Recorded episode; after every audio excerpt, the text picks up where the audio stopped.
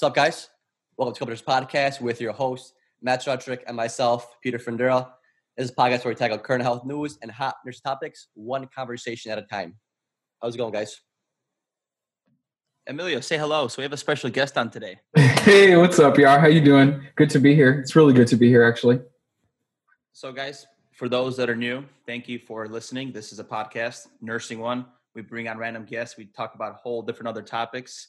If you're new or if you're returning, don't forget to smash the five stars. Uh, shout out to what's his name, Tanner. He gave Oh, us yeah. a really cool review. We got a He pretty said- cool Spotify uh, review. Name was Tanner. Do you remember what he, what he said on it? He just says that he's vibing with the podcast. He listens to on his way to some kind of trip that he had. So shout out to that. He takes road trips with us. So thank you, Tanner, for allowing us to be on your road trip. And keep it up, man. And today, special guest, um, he is a nurse in the Bay Area in the ER. He's been in healthcare for over 16 years. Shout out to that because we're only at four. He's passionate about nursing and he's willing to have conversations that are going to promote a healing environment. So please welcome Emilio Weigel. Hey, thanks, y'all. Vigil, Emilio Vigil. Yeah, just like that. It's all good, man. It's all good. It'd be like that though when you're trying to pronounce patient names. You know, I butcher it's- them all the time. Bro, especially like in the ER when you go out from the back and you come in and there's like 60 people in the waiting room. I'm like, I'm trying to get hold of Mr. Good. You know what I mean? Like you just can't catch it. Uh. You know, you do your best. But it's good to be here. Thank you, Cup of Nurses. I've been following y'all on Instagram for a while now. Appreciate you guys. I'm freaking proud of you guys. Two male critical care nurses. You're content rich. You're legit. I appreciate you guys. Guys, y'all, for those who are listening, I was just finding out a little bit about these two right here, and they both have names of apostles. I don't know how that happened. Polish parents, strong Catholic background. Uh, but knowing you guys knew each other since you were kids, that's encouraging. That's good. That's that's that's family right there, staying together. So I can appreciate that. It's good to be here. Yeah, dude, thanks for joining us, man. Like me and Matt know each other for a while.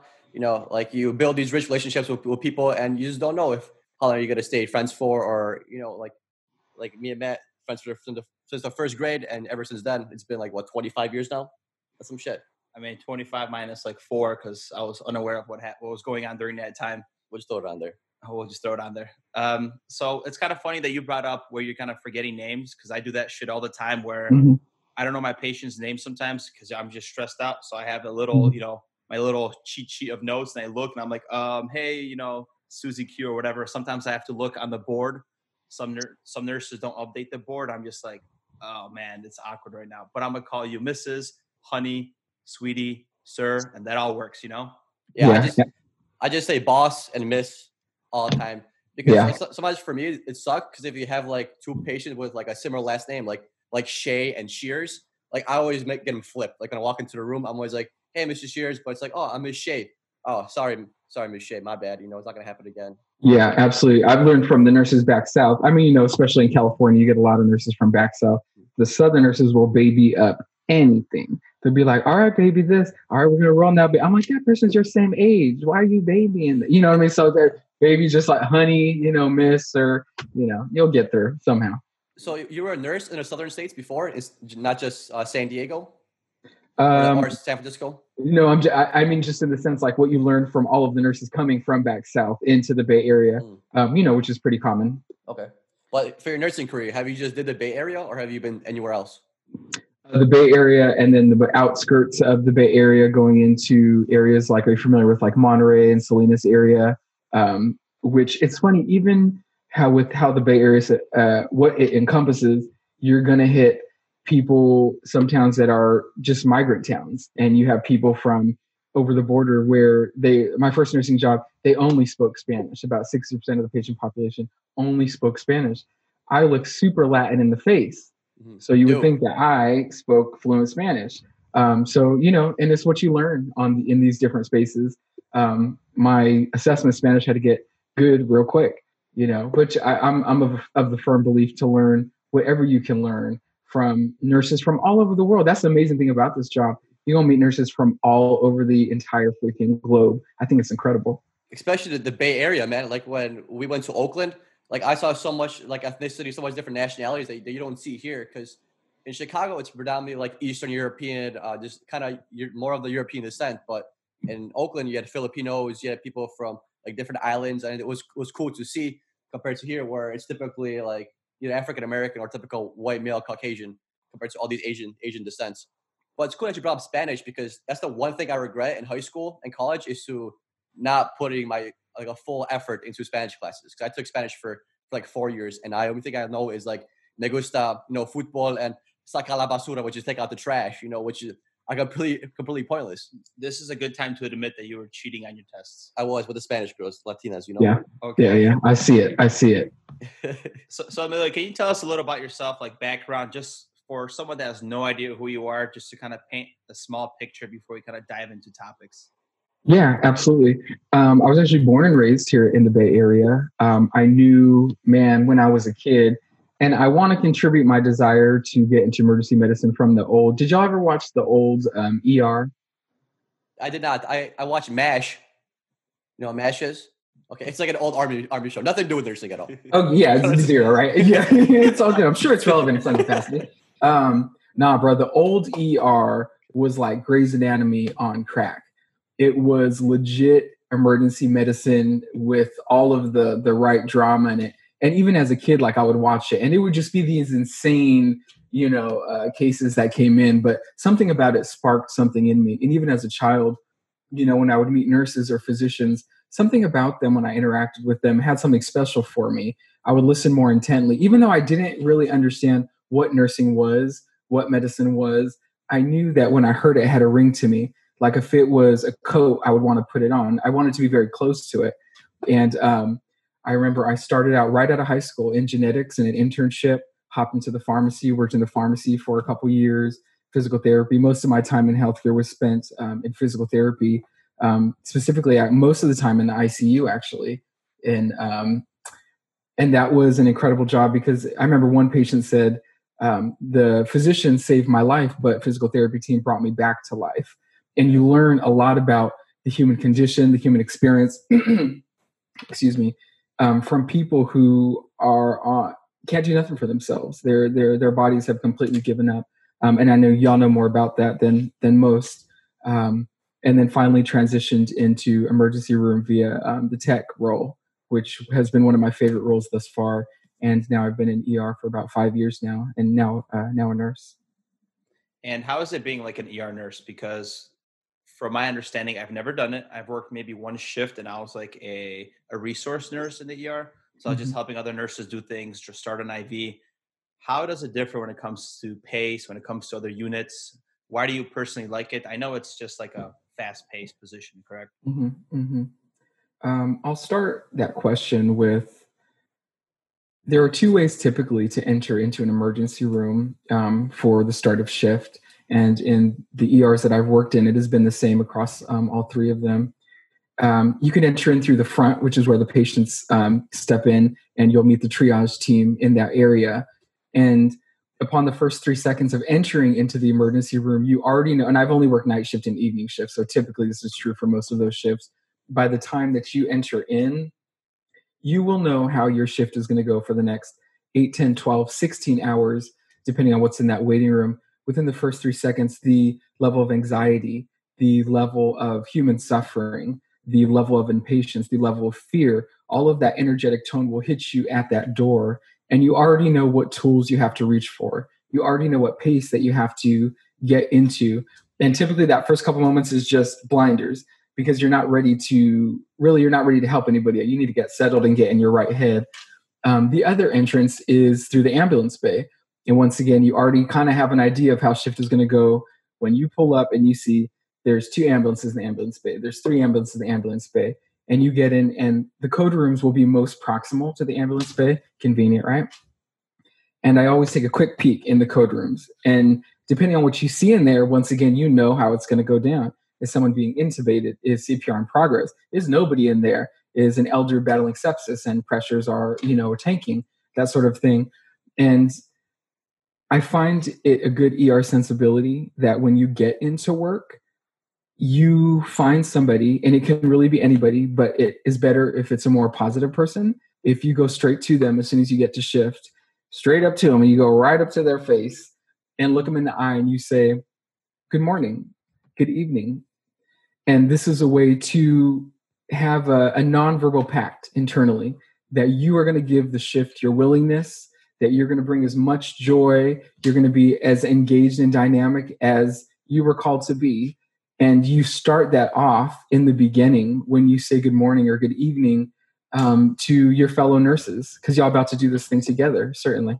I love that, man. That's wow. That's like that kind of hit me a little bit. You know, it made me feel kind of twinkly on, on, the inside. Like just uh, like acknowledging somebody, like your coworker, your peer, just with like a good morning, how are you? You know, good afternoon. It just it goes that far. Sounds yeah. so simple, and you, yeah. you, have, you have like a almost like a contract and a bond after that. Absolutely, absolutely, That's exactly what it is. I, I like how you bring that up when it's creating that environment, but the prevalence is when you walk into a shift and say something like that, and you have the best intention, correct? Mm-hmm. What ends? I feel like there's always negative Nancy's. There's always the Debbie Downers. This shift sucks. This is going on, and they're just in a state of anxiety, just like already like giving you that energy into you into the start of your shift and i hate that and i never try to do that. Maybe how was your shift? It was good and i'll say this this has happened but overall it was good. I never tried to wish bad upon a nurse like that and i feel like that happens far too often man. Mm-hmm, mm-hmm. yeah absolutely. Yeah i feel like what works best if you meet somebody like that it's like negative like like that's you could feel their kind of negative negative energy coming out. Just ask them like hey like or if they bring up, yeah, my shift shift was shitty. Well, ask them, how, why was your shift shitty? Or if they say, hey, my the first hour was was so busy, like ask why was it busy, and that way they feel like you're acknowledging their issue, and it kind of gives you like an idea in the back of your mind. Maybe they had to do a bunch of checks because they have four insulin drips and they're literally in and out of the rooms. So that's gonna put a thought in the back of your head. Hey, maybe I have a few minutes here and there. Maybe I should just check someone's check for them.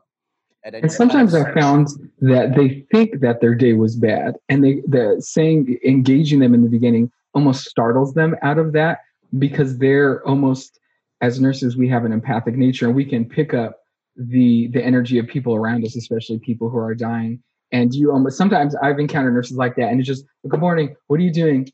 What are you doing? You know, just kind of playing with them. It res- and they're ready to play. They're ready to be that dynamic nurse, but they just it's almost like a thought got in front of their vision that was a negative thought and they couldn't shake it.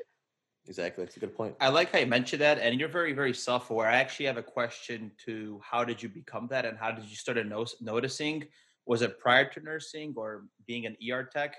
But what I wanted to bring up um, is like neuroplasticity, right? So nurses develop this habit of, let's just say, starting off the shift, shift bad or being negative. And I feel like you build a program and build a routine, especially not switching jobs and as soon as you enter work, you already get into that state of mind because your your mind and your body are constantly talking. So when you get into work, your body is already picking up on emotions your mind is telling you subconsciously, man, because it's pattern recognition, just like you say. Absolutely, absolutely, it is, and it's subtle work. It's really, really subtle work. This is not something that you do like today. I'm going to be mindful. You know, that's not how it works. It's very subtle work. Um, for me, I was raised in very spiritual environments where you strive to create healing spaces. And even though I'm not a very religious por- person anymore, um, I've retained that sort of spirituality. I brought it with me into my practice, and it, it's it's day after day, it's year after year, it's your entire career of becoming conscious. I've done this thing for 16 years now, and even though I'm somewhat newer nurse, I have always found myself gravitating towards people who still love doing it. I've been in interviews where I remember I was in an interview a while back and all the cool, we did all the regular questions. We went through the whole thing. And I looked the manager right in the eye and I said, I have a question for you. I said, Do you still love it? And the way I, I swear she had a stroke. I was like, maybe light bells or something. And she, you know, she said, you know, some days, some days and it comes from the top and it flows down but binding and, and, and fortifying relationships with people who still love it and have found really good ways to process this sort of energy and stress um, on the work site is is vital and you can move out from there. How do you personally like deal with like stress and anxiety when it comes to er because you seem to have i'm sure you cope the proper way. I'm sure everybody has their bad coping mechanisms where they have to have a beer or mm-hmm. a smoke mm-hmm. or video games or whatever women do shop. Let's just say I want to be mindful of everyone. But what do you do, for example, when it comes to coping or after a long day or prior to your shift? Mm-hmm. There's three things that I find very important to do. And it's funny that you say smoke.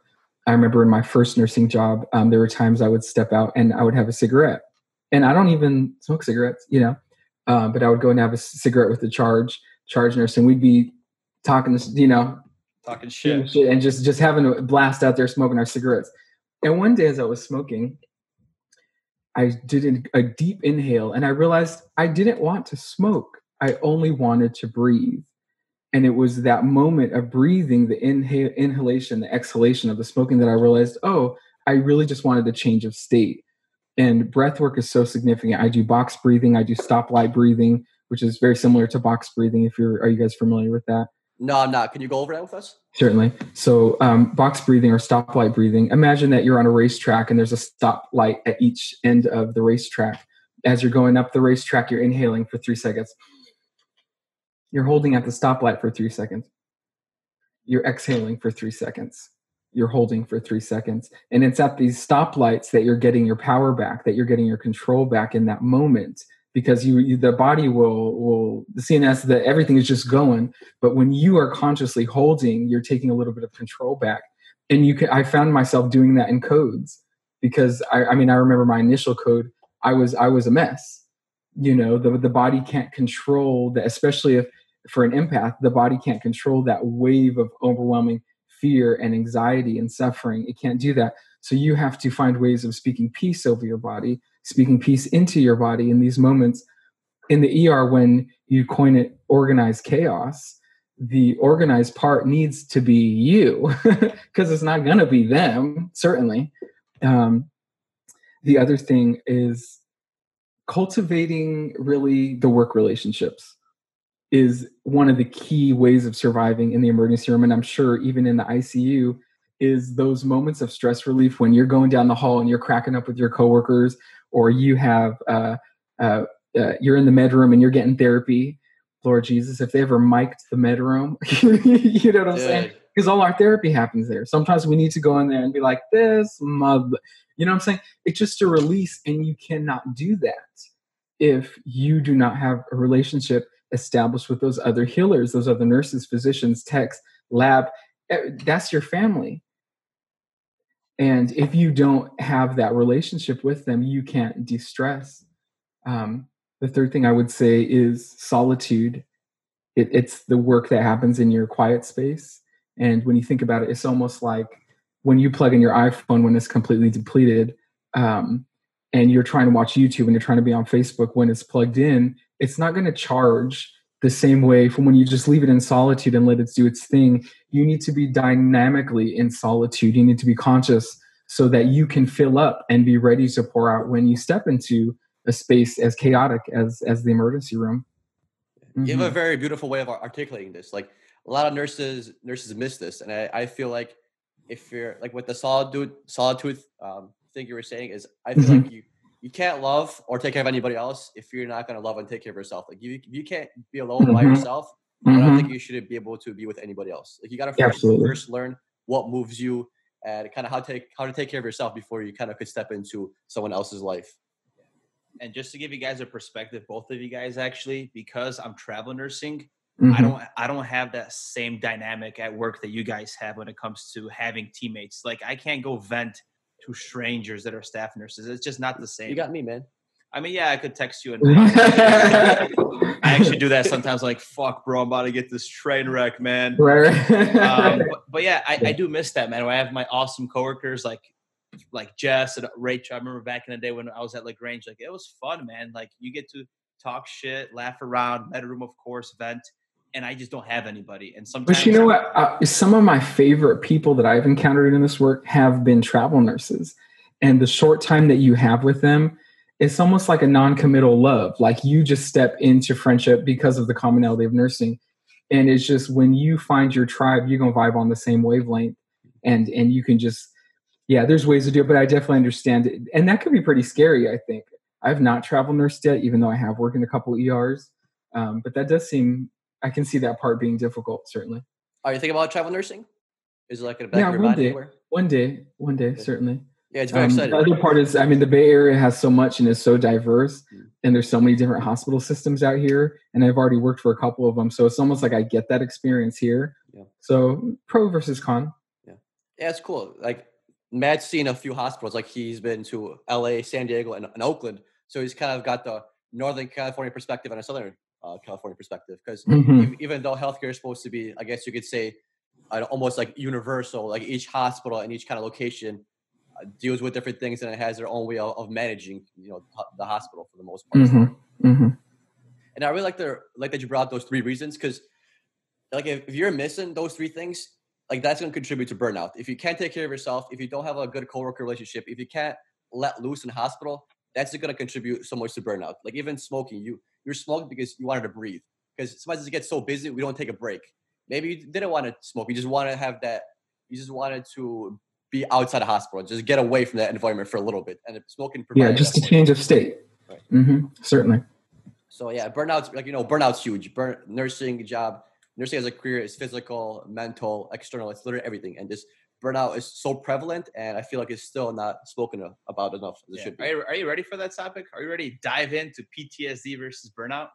Yeah, we can do that, man. We can do Let's that. do it. So that's like the the soul of our conversation that we really, really wanted to have with um, Emilio here is how maybe as you know, and we had some research that we looked up. Maybe we're being misdiagnosed, just like in World War One, PTSD was diagnosed. Can you um scroll down for that note? I'm actually curious. I wrote down something Mhm, in, mhm. in, in World War One, um, the veterans were labeled as maligners, and they were shamed, and they basically were told that they don't have what it takes to be a, a soldier. You know, so they were misdiagnosed. It was then considered to have soldier's heart, and then it was changed to battle fatigue. And Mhm, I don't mhm. know, I don't, I don't know exactly when a DSM-5 came out and coined the word PTSD, which is post-traumatic stress disorder Mhm. but but this kind of loops around to nursing that hey maybe we call it burnout but maybe it's actually ptsd for Mm-hmm. nurses and we're misdiagnosing this and there's something that's not being talked about because you know nurses we could take a lot of shit and we could keep getting stuff you know we could take we, we take shit from patients we take shit from upper management and we just take it take it take it and maybe we cope negatively and this is the this is something that we have to talk about Yeah, and we take shit from each other, and we take shit from each other. That that's the other part to that. Um, and when you say, I, you know, when you talk about you've been to different places and you've been to different hospital systems, um, hospitals typically are a reflection of their community. You know, so who's working inside is the same fools work who are part of the community, and all of their qualities there will also be present in inside of the system. You know, and the system functions to try to iron out these things and to kind of conform the people to to the system. But when you talk about burnout versus ptsd like when i think of burnout i almost think of just like a bonfire right? Like you had some wood and when that thing is burned out the resource is gone the resource is done. Um, but ptsd resounds a little bit more with me. And you know when you're working in these stressful ass environments where the level of expectation is incredibly incredibly high and the amount of people that we need to serve and treat and tend to is incredibly high. And the level in which we need to do that is through the roof but the sense of control is very very low. And year after year um, operating in this it, it has an effect on on the psyche. But i kind of want to go back to i think i'd read somewhere in the note you had a, a the definition from um, for Well, post-traumatic ptsd stress, for post-traumatic stress um, uh, Do you read it for you? yeah please do Okay. So according to DSM five, uh, PTSD can stem from experiencing trauma firsthand, as well as from witnessing a traumatic event, learning it happened to a loved one, and from repeatedly hearing details about one. Traumatic events typically involve death, sexual violence, and other injury. So not necessarily has to be firsthand event. Like I don't gotta go through the event to get PTSD. I could hear about it. Like Matt might have, um, let's say Matt gets raped. I might get PTSD from that because he's my good friend, and now like I'm worried about him, so I have PTSD about that. You know, it could happen directly, and you could. It's it's not just first-hand approach. PTSD can stem from literally literally anything, and then it it's manifests several ways, including unwanted memories, flashback, nightmares, and extreme stress. We're reminded about the triggered event. Absolutely. And I'll add loss of memory to that. Um, but I kind of want to get into the definition before I kind of um, share how I, I see it. Is just kind of like in the studying and exposure I've had to different physicians, different researchers, different spiritualists, different teachers. is that almost the definition to trauma specifically is not necessarily the effects, not so much in the symptomology of it, but more as trauma is anything that separates you from your wholeness. Trauma is anything that separates you from the dynamic calling that you operate in, in which you are. And so, year after year of having to put up walls, year after year of having to operate with limited resources, and trying to put out all these fires but yet you don't have the resources and the capability or the manpower to do that in a in a humanly kind way um, in a timely manner and year after year you when you kind of have this separation from your wholeness in in my opinion and this trauma kind of sets in you kind of become a contracted nurse. Almost you become like a stick figure of the more complex whole nurse that you are and, and that's what you're called to be. So even the skills that you have honed, even all of the abilities that you have, uh, the even the emotional capabilities and capacity you have for human suffering is contracted. You don't have as much access to it, and year after year, going in this way, especially for nurses who are have an empathic nature, it becomes strained. And I've noticed one huge symptom that that happens when you kind of get this uh, limited access to your empathic nature is we stop teaching. We stop teaching our patients, or we stop waiting for the clarity in the patient's eyes for what we're teaching. We're just kind of like, blah, blah, blah, blah, blah, blah. Okay, I checked that I gave the education, but you don't wait for the clarity. There's no follow through.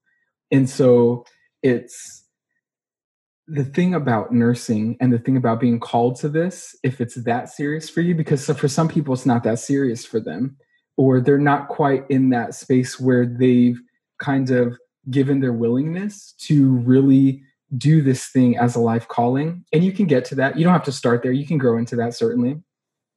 Um, is you have to choose your calling again and again and again and again and again and again and again. You talk to these these nurses and i've talked to nurses who have been in this thing for 10 20 30 even 40 years. One of the educators at my first job was she she retired after 40 years in this thing. Um, you find and these are people that still come to work and love to do what they do find those people and if you can't identify or if they can't verbalize what it is that makes them successful just be in their presence be in their presence so that your presence can kind of also be affected and change and be nutritious be medicine in a way for for the people in these beds certainly that's that's deep, man. You, you have a very deep. It's kind of funny because I feel like I'm empath as well. I am for yeah, sure. you are. You are. And and and because you are the same way, you feel people's energy so much more, and it's weird to explain, and people don't understand it, but you just feel people's crap, dude. And they don't. They have to just be around you and erupt. For some reason, you have to learn how to make a like a force field barrier around them because it'll negatively affect you, right? Um, and one thing I wanted to bring up is when you said patient education, where you lose that it's like compassion fatigue, right? From PTSD or burnout, where you're mentally checking out. And I'll admit it myself. You could admit it. I'm sure you have. How often have you went under education section under the EMR, electronic medical record, and just said, check, check, check, check, check. I educated them, done. And then you put patient, acceptance, educated, needs reinforcement, done. And you just sign it off because you're just fatigued from everything that you're doing task management.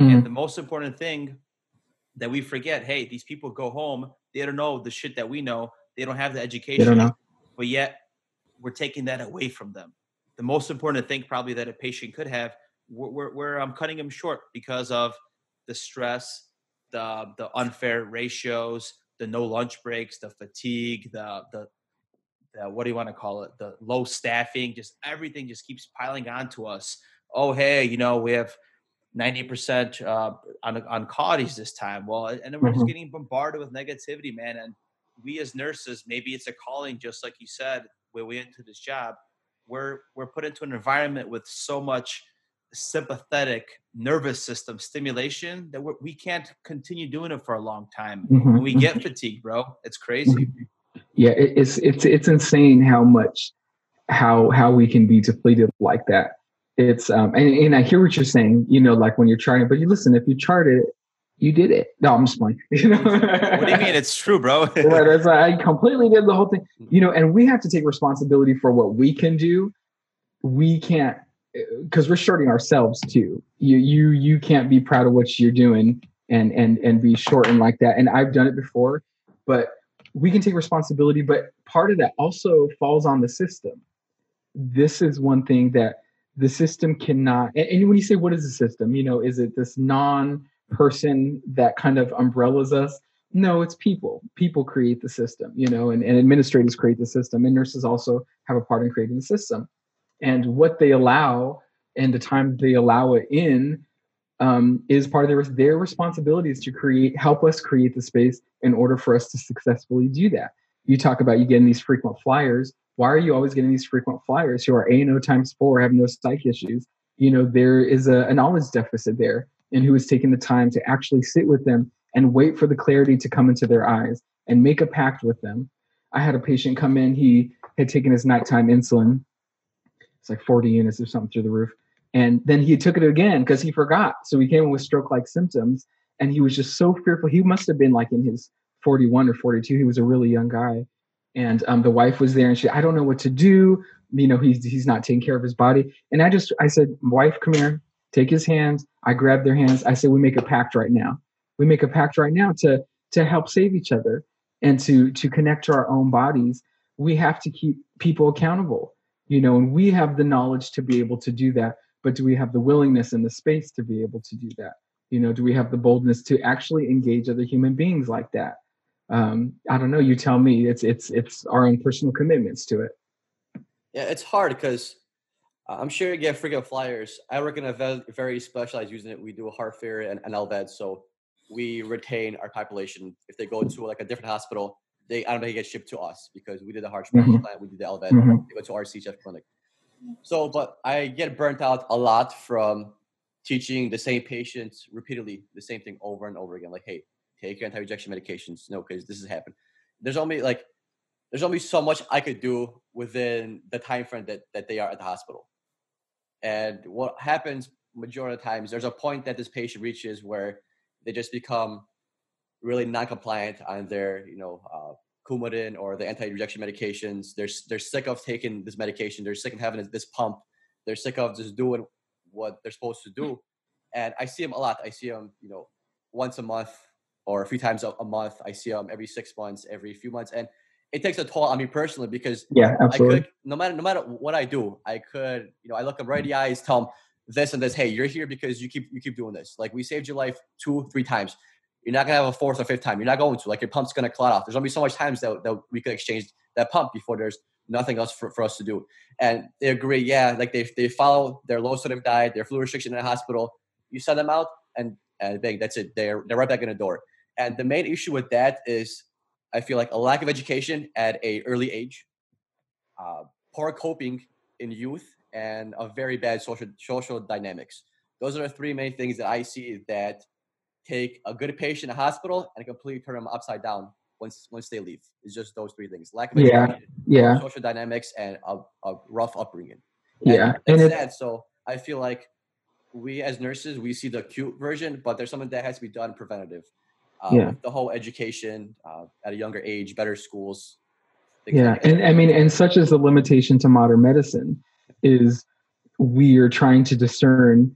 You know, is this a knowledge thing? is this just the bo- a body thing and we can't see that the connection between the mind and the body and they we don't have the, the, the tools to be able to help establish them and build help them build a relationship to their body especially in acute care you know when when do we have the time to do it? there are limitations to what we do and there are limitations to only approaching it from a scientific perspective.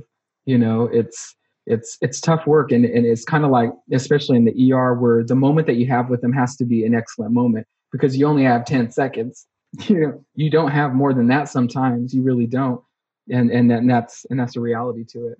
Sometimes healthcare reminds me of the military industrial complex i'm not sure if, if you know what that is i haven't heard that but that's basically like yeah there's war going on and then these these companies make materials for for war they make weapons things like that like we're supposed to live in a society where we progress to being more cooperative but there's still war going on, and there's still businesses profiting off war.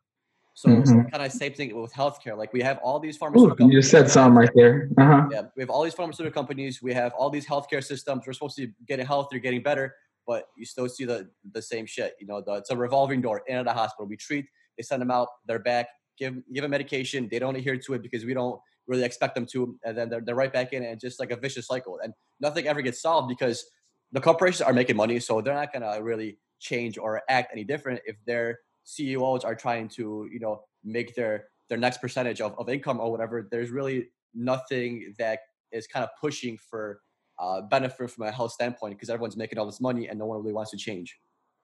Yeah, huge And I- disconnect. and I wanted to add on to that, and also you have the the meetings that happen with staff nurses and managers, and then CEOs and whatever different district managers of hospitals. They're not talking about creating a healing environment or why this patient is having this done. Their their main thing is just these numbers. What are we going to do here?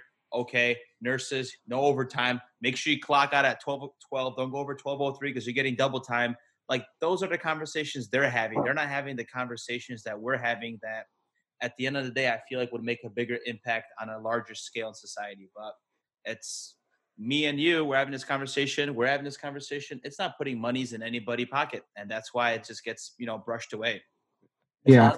hospitals cutting costs, making changes, and trying to improve patient satisfaction all, all at the same point while trying to cut cut out the middleman for the most part. It's not how it works. Yeah, and and and there's and that's the yeah, whew, that's there in a way there are partners. You know, the system we partner with the system in order for us to enter into that space and do what we do. So it's they are our partners. I think one responsibility on our end is to do what we can where we can in a limited amount of time to humanize the hospital experience because in the hospital it can be very inhumane if you've and i know y'all have seen in the icu especially in the icu where it's almost inhumane to keep somebody alive. Dude, we where that we're keeping the body long alive longer than they should have ever been alive for months at a time. What are we doing? And i only say that in the moments that we have we can humanize a thing. For example in the er um, one thing i learned from one of my favorite charge nurses ever and this was when i was a tech is um, just from watching her is when somebody died in the er we were required as a matter of honor and a matter of um, respect to take a warm blanket from the warmer and place it over their body. It didn't matter how long they had been gone. It didn't matter if there was family there or not. And you know, sometimes there was a big family there, and you took the warm blankets in, and you, you know, does anybody want to place, you know, the warm blankets on your your loved one, you know? And it was just in that moment where you take that, you build a culture. You take a moment to build the culture of humanizing that moment, because when people feel that they were treated well, when they were touched well, it changes the perspective of that encounter you know and that's where we can step in and do what we do as we partner with the system and perhaps we can build a culture and touch other areas to where that now the work family can operate in this and it could be uh, a more fluid wholesome thing certainly That's for something special. Did did a family ever ask you to pray with them before? to pray. you Um, Mm. it, it happened before plenty of times where I hugged them. Uh, they came back to me. I had episodes where I, I for example, um, so I don't know how familiar with. Um, I'll just break it down for the guests. So basically, Yeah. if you have if you have life support connected, you have a breathing tube down your throat. In order to take that tube out, we have to put the patient on something called CPAP, where they're breathing on their own for 30 minutes to see if they meet qualifications. And we turn off all their sedation so they're completely consciously aware. And I, I would ask the patient because he was very sick, he had cancer. And I'm Mhm. like, you know, do you do you want to live? Like, do you want to continue doing this? Mm-hmm. Because the next step is to have a breathing tube in your throat, a trach. And he said no. He, his wife already died. He's been Mhm. single. When I had him before getting intubated, because he had a, a huge um, surgery, I forgot the name, but they removed part of the pancreas, gallbladder, part of the intestines. Like he was talking about his wife, Margie. She already passed away. That she he, she is all he was holding on to. Like they're Mhm. they're ready to meet on the other side or whatever dimension, correct? And the next day, I see the family and I and, hey, listen, I talked to Frank or whatever his name is, and he told me he doesn't want to continue doing this. He's suffering. What happens in a couple days? He gets a trach tube. He gets a peg tube. Where is he going? To the nursing home. What's going to happen Lord. there? We already know the freaking series of events, and and that stuff really hits me, man. And it- and it becomes traumatic for you when you get these patients that are Mhm, contracted. absolutely. You know, they're contracted. They can't do anything. They're they're coughing their lungs out. You're just suctioning them, and that face that they make, that you know, they're like choking on something. That's just traumatic. Now that I look at it, and and and if and it messes with me, just like you said, the psyche, because we know that these patients have no quality of life. Yet it is our job to keep them alive, and, Yeah. and that's that's where Good when Lord, yeah. when your spirit and your bo- like you fight with yourself because you're still you have to do the, do the job at the end of the day. Yeah, yeah, we have to listen. We have to listen to them. Um, that reminds me, she must have been about 95 or 96 years old. She was an older woman. She kept herself very clean. She lived alone. And she came in, um, and we almost coded her. Well, she came in with a bunch of Norco, empty Norco bottles. And she had saved all of her Norco bottles for months. It must have been probably six, seven months, maybe even a year worth of Norco and she had taken them all at once and she was attempting to end her life but this woman had outlived her children she'd outlived her husband she was alone some people just know when they want to go and we need capacity to listen. I, I hear you when you say you have those icu patients because when i worked in physical therapy in the icu they call us in in on these cases and it was like this person's not living you know what i'm saying? But we're getting and we're just torturing their physical body even more you know and and where's the place where where we humanize that experience you know and we say it's okay to let go you know? And and that's a reflection of us not understanding death you know and perhaps we don't fully understand life those two go hand in hand and that's that's a I, I i respect the icu nurses that's that's intense Do you think religion plays a, plays a lot with that? Like with uh, the family not being able to let go? I do think it plays a part. I think it's multifaceted. Um, I also think the scientific mind and um, ignorance, you know, and what we allow the public to think about what the capabilities of science, and um, we don't explain the quality of life that the patient's going to have when we're in the ER and we're like, do you want everything to be done? Do you want us to pump on their chest? Do you want to, uh, um, you know, to be intubated, a tube down their throat? that we don't explain that you won't be able to talk to your loved one. You won't be able to engage your loved one like that. It's just in that frenzy. You just you'll you'll sell your soul to get whatever it is that you think is you know is going to happen, and and that's not a reality. And when you do bring that up, like I brought up to a family one time where their loved one wasn't doing good. We do that it was going to end up being a being a code, and it's going to be uh, like you know a, slow code. And uh, they got upset when I told them that hey, your family members most likely not going to come out of this. you they're not going to be the same ever again. You know their brain stem is herniating, so it's only a matter of time before they start to code. And they're like, no, they got really upset with me for me being honest and tell 'em- telling them like the whole disease process and I ended up having to like have another nurse go in there and, and you know talk to them Mhm. because they were really Mhm. upset. So even though as nurses you try to kind of uh, bring them back down to earth and explain the graphic nature of the situation that, that's going to come if if they code, families just don't want to hear it. Sometimes they they're which which I understand because Yeah, what they're yeah. dealing with is is a lot. It's something to that I- I don't wish on my worst enemy, and it's really hard to deal with. So I understand people might not be in their normal state of mind, but like you said, it's it's hard to talk to them about it because a lot of times they just throw out the window anyways, and they just do what they want to do. Yeah, yeah, and and also the people that come to the hospital like we have to realize that they're in a state of anxiety. They're Mhm, they're, they're in mhm. the they're in the sympathetic nervous system. They're they're so narrow minded and their vision their thoughts like they're not understanding everything that's going on man. And it makes our job so much harder and you guys kind of made me bring up a story that i got i got kind of chills if you can Mm. see it Wow, But, see um, it. but um it was a it was a young guy in his um 40s man ischemic bowel came up to me blew on the face man we intubated him he had a gi bleed he went into dic which is you you clot so much you have micro clots all over and you just stop losing circulation he was on four pressors it was an indian family and he Mm. had two he had two girls back home man Mm. and i and i actually had only one patient because the chargers took my patient I was doing everything I can on this motherfucker, man. I was trying to keep this guy alive so much, and then I knew when the epi is up to 20, the levo, I just went up to 30 because there's nothing else I could do. and it was just a matter of time. And the family was completely delusional. The the father's asking me how is he doing. They asked me if the panel came back for the flu because he was on contact. Yeah. I'm like, I'm like, right now that is not our concern. I'm just trying to keep him alive. And then he ended up coding. His wife became freaking, um, you know, lightheaded. Gave him a seat. Let's just say 30 minutes went past, and the father was asking me if they could bring the, the body home. And I'm like, I don't think we could do that. I had to ask my charge. I don't know if that's the case. And then the father, I, I kind of step away from the room and he's screaming to his son. He's he's hitting his fucking body. And I'm just like, I don't see this, but I'm hearing it. And I'm like, man, that's rough. That's rough. And that brings me to, sorry, to just to wrap this up, a study that I, I found online. It's the study from the Journal of Heart and Lung Transplantations.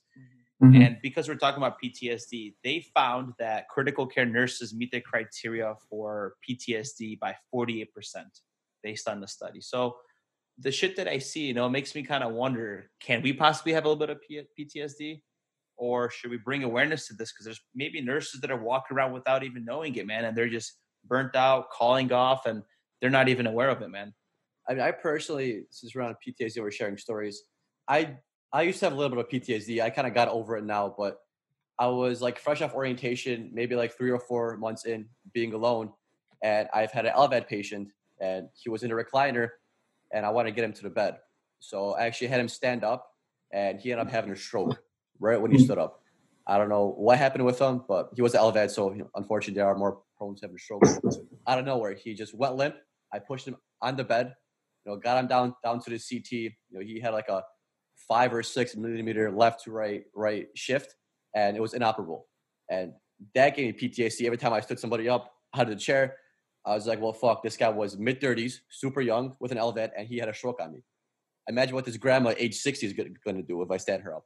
And that was always in the back of my mind for, for Mhm, solid, like, mhm. a year, year and a half. And I finally got over. it. I'm like, even if the stroke out, nothing you could do about it. Just treat the cause and go. But that was like super scary. And I was off orientation, three or four months in. I literally shit my pants. I'm like, dude, I killed this guy by standing him up out of the fucking recliner. I was like, Mhm. no way. And he was super, 34, like 34, 35 years old.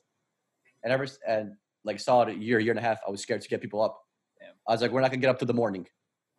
Yeah, yeah. Because when Dr. Brown Nicholas helped me, you know? Yeah, and it's true, and it's and it's important. It's worth mentioning to all the nurses listening that you can be traumatized at any age, at any place in your career. Something traumatic can can happen, you know, and you is you don't have permission to not figure out how you're going to heal from that. You this this is is difficult work, you know, and, and if you want to be successful, you have to figure that out. You don't have permission to always come into work and be that stoic battle axe ass nurse. You don't have permission to do that. I'm sorry. Um, and it's it's to, I mean, even in the ER, I mean, we see children code, you know, we see them come in wounded or hurt or or violated in some way. Um, and it's you know just the other day you know I, I had a kid who who came in and he was autistic so you, it's a little bit diff- more difficult to diagnose children who have autism um, but you know he had a brain bleed. And so to see or, or when a child is coding or when you've lost a child the sound that a tribe makes or a family makes when they give voice to their grief all at the same time i'm sure y'all know about it is traumatizing is terrifying. And in those moments all of your skills all of your capacity to help other human beings has to be there.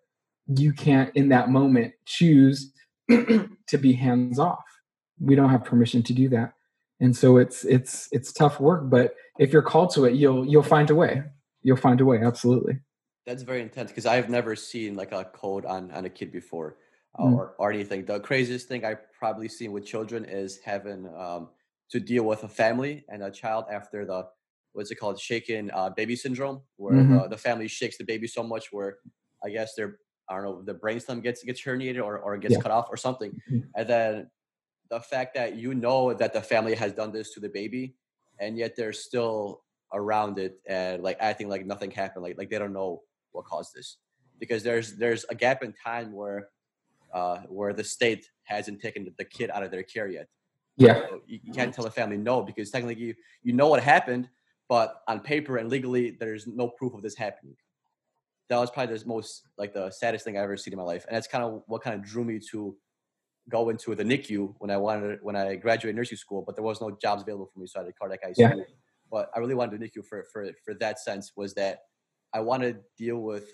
I like to deal with kids. They come into this world so small, so vulnerable, and I wanted to be there like for them, because as an adult, you you you play out your life and you have a say on what goes on. You make choices. As an infant, as a kid, you don't have no choices you don't have a say in what that your mom was alcoholic, that she did a crack while you you were in the womb, and you come up come out, you know, a preterm. You don't have that kind of choice. So I really wanted to deal with these vulnerable kids because I feel like I play the biggest role with them compared to an adult where you keep telling them to change and change, and they're still 40, 50 years old and they don't really care. Yeah, yeah, and I've I've heard nurses say. when I can tell, I can tell they're a little bit off, and say, you know, what's wrong? Oh, I've just lost my faith in people, you know, and it's you know, oh, I just can't stand blah blah blah. It's there's they have to put a separation uh, separation in between them and other people because of what they've seen, and they don't have capacity in that moment to to be able to deal with it.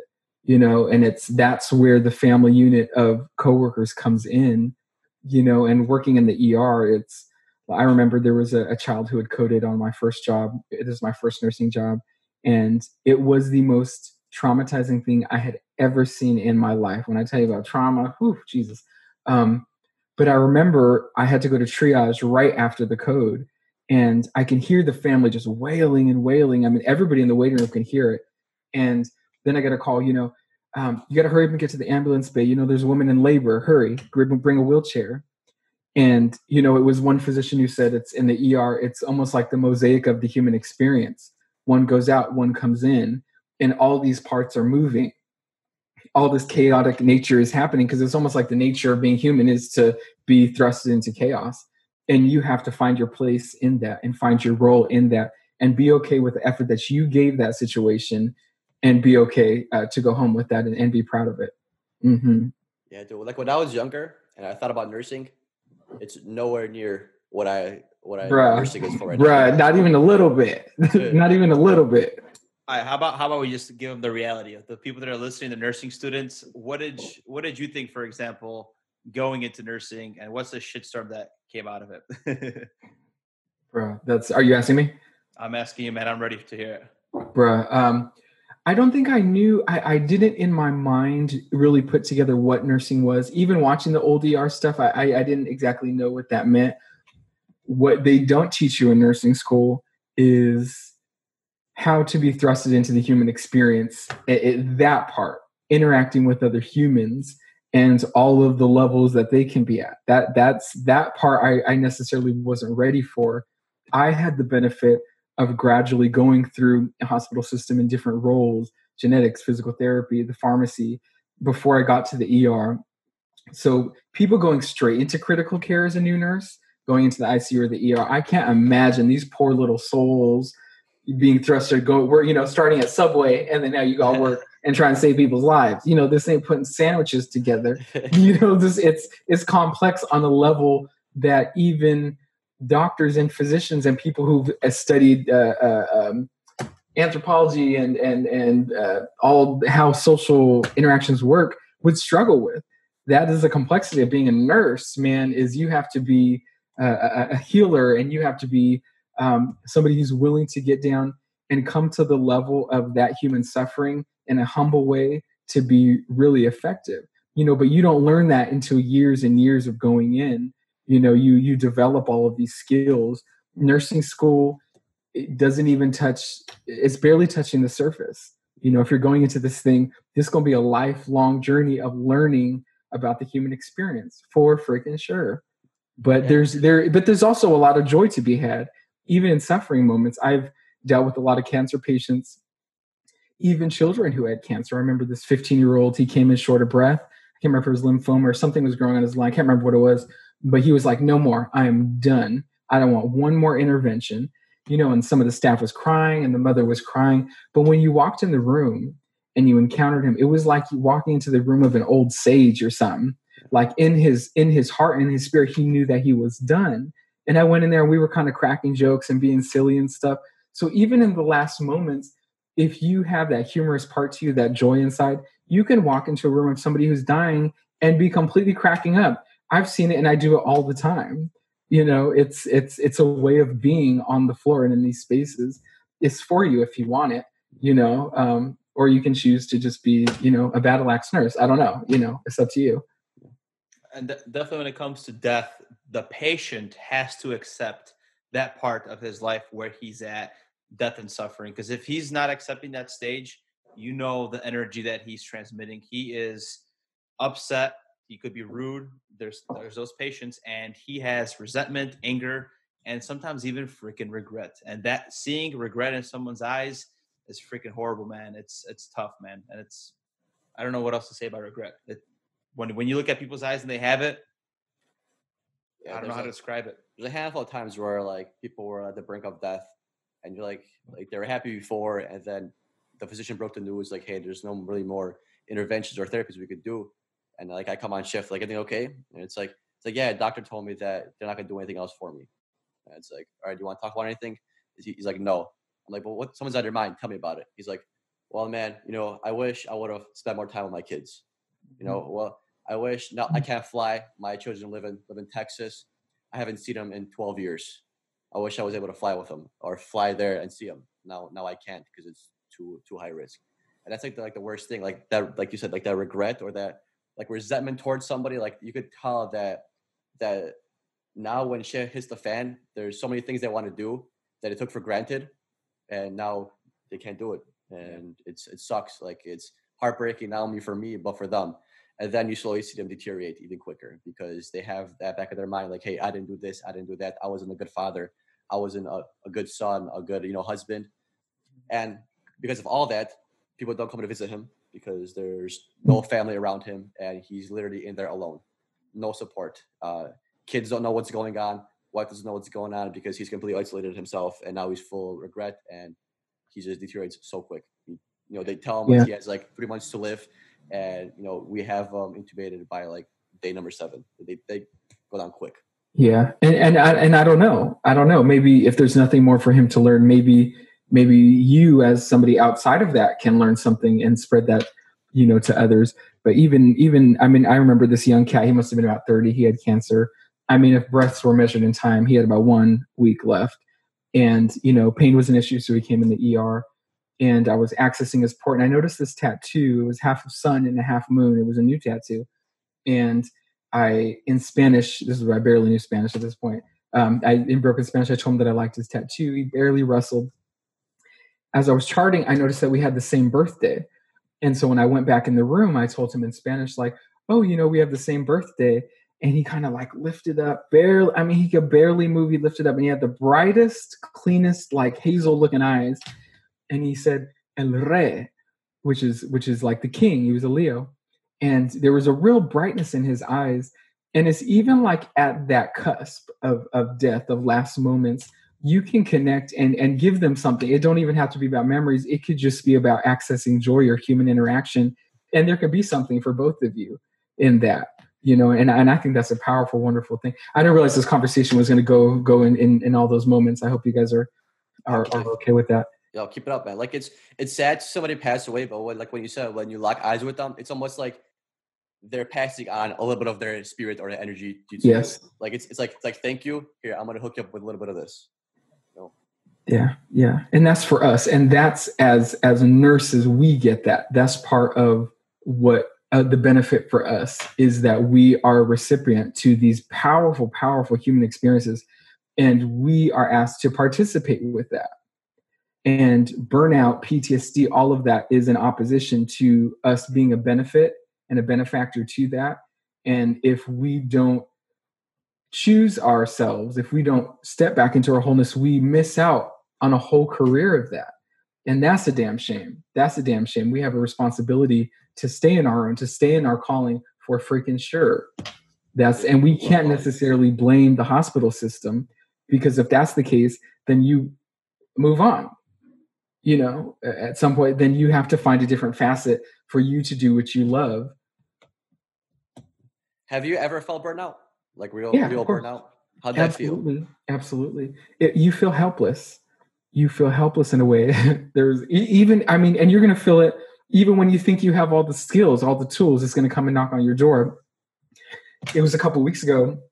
I was running around like a fool. I had the hallway assignment, which is the most assignment in the ER for. Uh, so I'm in the hallway. I'm trying to run around and grab resource because nothing is where you want it to be, right? Of course. And I had a lady hypertensive through the roof, another one with the flu in the hallway. It was a bunch of bullshit.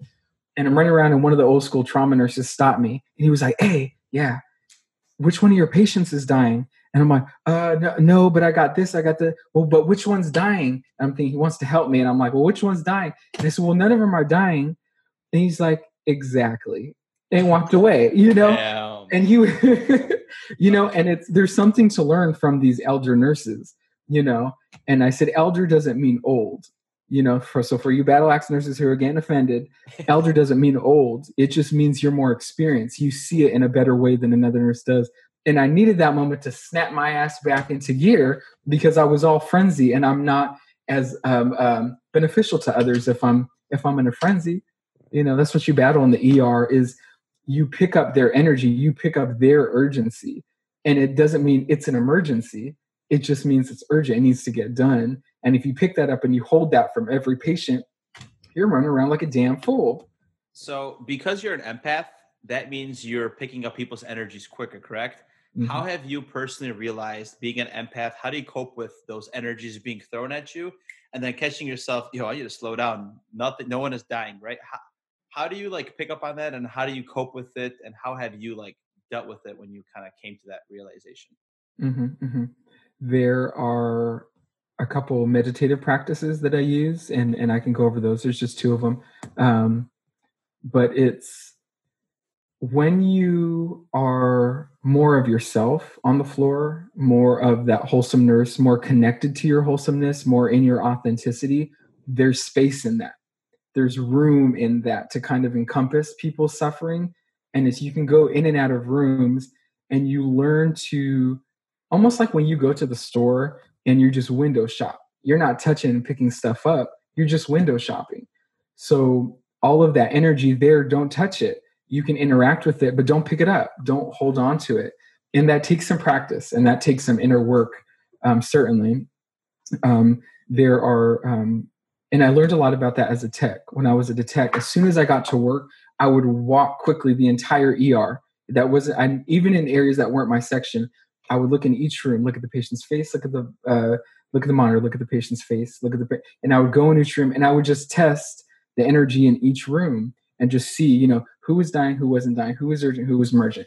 And you kind of learn how to interact with these energies because it happens on a volume of uh, that is is staggering you know and there's there's two meditative practices that i utilize outside of work to help me while i'm in work you have to do this work outside so that it's useful inside it's like a muscle right it has to kind of grow and get bigger and keep getting stronger to use it Absolutely, it's that's exactly what it is. Um, two of them, both of them, I le- learned from Dr. Rachel Remen. Have you ever heard of Dr. Rachel Remen? No, who is she or he? Oh my God, Rachel Remen um, is um, an old school physician born in New York, taught in San Francisco, um, a, a, a, class called The Healer's Art, and she wrote a couple books, Kitchen Table Wisdom, something else. But y'all get into her gold to the healing community. Um, two of these meditative practices I learned from her. One of the, and they both do two different things one of them is a grounding exercise. And um, in, a, in a time of solitude, you need a couple minutes, maybe five to seven minutes. Clean your stethoscope, put it in your ears, get your landmarks, you know, and come down to that apex. And you just listen to your heart. And for the first moment, you'll kind of hear like you're listening for heart sounds, like, do I got AFib? I know I'm 33, but do I got AFib? You know, mm-hmm. then you're listening for breath sounds. And you just listen to your heart. It's that freaking simple. And bro, I'm telling you, after seven minutes, you take them off and you're so zen. You just grounded yourself in the heart.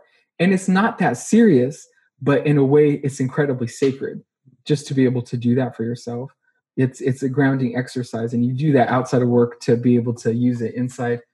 The other one is um, a little bit more complex, but it still just takes a couple minutes. Don't take more than 15 minutes don't take a long time at this. And it's kind of like a journaling exercise. You do, you give yourself a nurse report in a very narrative way, and you recite backwards from where you're sitting after you got home. I'm sitting, I got out of the car, I drove home, I gave report on my 18,000 patients because I was at a ratio. And you go, I was in room two and I we were coding him. I was in room five and I did this. And you take three questions with you. You hold on to the question. And as you go through your report, you allow the question to be answered and you're going to answer these three as you sit, as you sit, S I T. One, what surprised me? And you ask, you know, what surprised me? Oh, oh, I taught that new grad something about X, Y, or Z. I was surprised that I was bold enough to come out and actually share this knowledge. You do it again from the top. Okay, I gave a report on this, blah, blah, blah, blah. What inspired me? What literally inspired me? You know, perhaps it was that I sat and I um, I took a longer moment to listen to a patient, and that was a non-medicinal medicine for that patient to just be able to listen and i'm inspired to be able to do that and then thirdly you know what touched me what touched me what moved me. And as you find these little golden nuggets you can take them with you and you can hold them. And you may not even remember them when you get to work but how they made you feel will be fuel to you. And you kind of move in and as you you sometimes you remember them for an hour two hours eight hours and you go to sleep but suddenly it will get to the point where you can enjoy and answer those questions in the moment that it happens when you're interacting with the patient and you're right boom and you're just in and that that sense of satisfaction that sense of flow you get into um, can include all this gold and you keep that with you and man when i tell you you it's like you retain the richness from the experience to be able to do that and i'm telling you don't take a long time to do it do it real quickly maybe two three times a week um, I do these two meditative practices just a couple times a week. I actually don't do them a lot, mm. but they've been a great benefit to me. A great benefit to me. That reminds me because when I started nursing, and uh, I felt like I was I was incompetent and I didn't, didn't know shit about anything. So I used to come home and ref, like similar to what you would do. I re- reflect on what happened. But the three things that I would talk or, or think, three things that I would think about is what happened. So let's say a, a patient coded. So what happened? The patient coded uh, what I learned. I learned that he was hyperkalemic, so we gave insulin. And what could I have done done differently? I didn't know where the insulin was was kept, or I didn't know uh, that my cabinet was not stocked. And then I kind of reflected on that. So for next time, I know, hey, check my supplies, know where the meds are, and check like labs. And I, I just felt like I wasn't catching on as quickly as, as I should, which I feel like everybody feels that way. But I would always reflect on my day with those three things, like you know what happened, what could I done better and what I learned, and that helped you tremendously. Yeah, absolutely. It has the power to shift your your perception. Right. You, to answer those kind of questions. Right. Yeah. Mm-hmm. I, I, love how do your so so for man. It's mm-hmm. so cool, and um, I'm really appreciating everything that you're sharing with us because I, I I'm taking this episode in, and I'm being selfish because I'm learning so much from you, man. You you really are. Those people that are listening, I'm sure you're really shape. You're shifting a perspective in us because sometimes um, we, we, we get the best of ourselves where we're upset, we're going to work, and it's task, task, task. And you, you really are helping paint the picture of a really rich environment that's making a difference for you because you're learning from it and for the patient and every aspect, whether they go home, they pass away, the human interaction that you're saying that's been lost with, you know? Mm-hmm. Yeah. And I'm, gonna, and I'm gonna ask you a question that I'm sure you probably get asked a bunch of times, but I feel like since you're an ER nurse, I got to ask you this. What's the craziest things you've seen at the ER? Craziest thing I've seen in the ER. Or what hit you hit your heart the most? Like most emotional experience or something crazy you saw, just anything like that.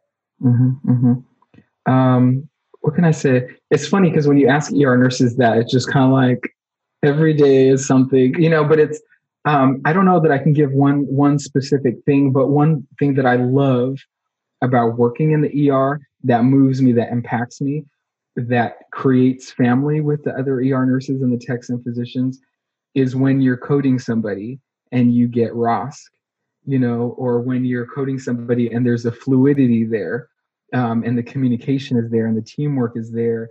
And when you leave out of that room, you know that you did well, you know, and you know that you you all just feel like some badass mother, you know what I'm saying? And and the vibe is there, and, and you love it. And I don't know how it is in ICU.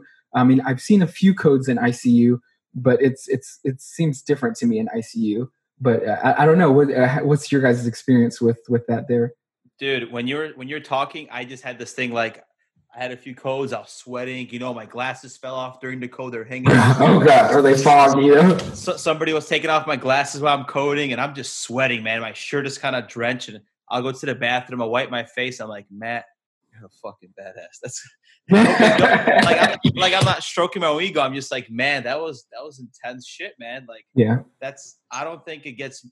You don't get more of a adrenaline rush than honestly coding somebody, man. That Yeah. Yeah. maybe near death or bungee jumping, but dude, the, the adrenaline you're getting, and it's just so beautiful that teamwork that you're having as a team. If it's running smooth, med surg codes, man, bad stories, right? But in the ICU, for the most part, you got a good squad. It's it runs pretty smooth, man. It's and it's very rewarding at the end of the day. Yeah, like you said, when you when you get that ROSC back and you walk out the room, it's like damn business. Even even if you don't get the ROSC back, and you know when you ran a code well, you know when everybody was doing what they had to do, meds were Yes. passed on time, posted Yeah. clutch, everyone's working as a team. You walk out the room, you're like, damn, that was a fucking solid code, man. We haven't had that kind of code code for a while. And Yeah. when you when you have a shitty code too, you're just like, damn, that code was kind of shitty, and everyone's like, Yeah. that was a, that was a fucking yeah, code. yeah, yeah, But you know, yeah. it happens. We're not 100 percent all the time. And as a nurse, you don't judge yourself, or you shouldn't judge yourself on your bad days. You're the nurse you are on your good days. You know, I say that all the fucking time in the podcast. Yeah, Gonna I, say it I, I, myself. A lot of Man, I I'm agree. sorry. no, I, I, I agree with you, man. I, I absolutely agree with you. hmm Mursy, it's been an awesome time on the show, man. Um, I love how we talked about PTSD and burnout. I wish to get you back on in the future because we didn't educate the nurses on how to maybe create this healing environment. We kind of talked about the bad, the ugly, and we talked a Mhm. lot about healing. But it'd be cool to think about what kind of tips we could give to actually promote this healing environment in a situation that's shitty, unfortunately, because we all have we don't have the perfect hospital that the NCLEX creates, right? We just we deal with things. We just you know gotta do things our way. You know, I'm sure at the jury rig a few things to make you know your shift go by. It's um, it's it's part of nursing, man. Yeah, absolutely. I would, I would love to be back, man. I, I appreciate you too. I mean, like I said, you guys, you guys are freaking awesome. I appreciate what you guys are doing. We need more outlets like this. I, I, I appreciate you guys frontiering that, especially as men in, in, in nursing. That's that's even more rare and, and, and special. You have you have something to say, and it's and I'm sure people are. I mean, I remember being young. I don't know about you guys, and you know, seeing uh, very few men in nursing and and trying to connect and try. You know, do I have a place there? Is is, is there something there for me? And so you guys are creating that space. So hats off to you guys. Thank you so much, Emilio, for being with us. Really hits the, hits the heart. Share us your Instagrams. People can follow you. Check check out check you out. Check out your ER experience. Yeah. So like Nursey, but Mursy M U R S Y underscore M U R S Y underscore. You can catch me there. I'm just usually posting something about a little nugget I've learned from my shift, and I throw it out there if you want to comment um, and just have a conversation about about it. I would I would love for you to come by and visit. Cool. Thank you so much, Emilio. Thank you guys for listening. Glad glad you were here with us for this long, and make sure you give us five stars. If it ain't five stars, don't be waste your time, man. Check out That's Emilio. what's up. Peace, guys.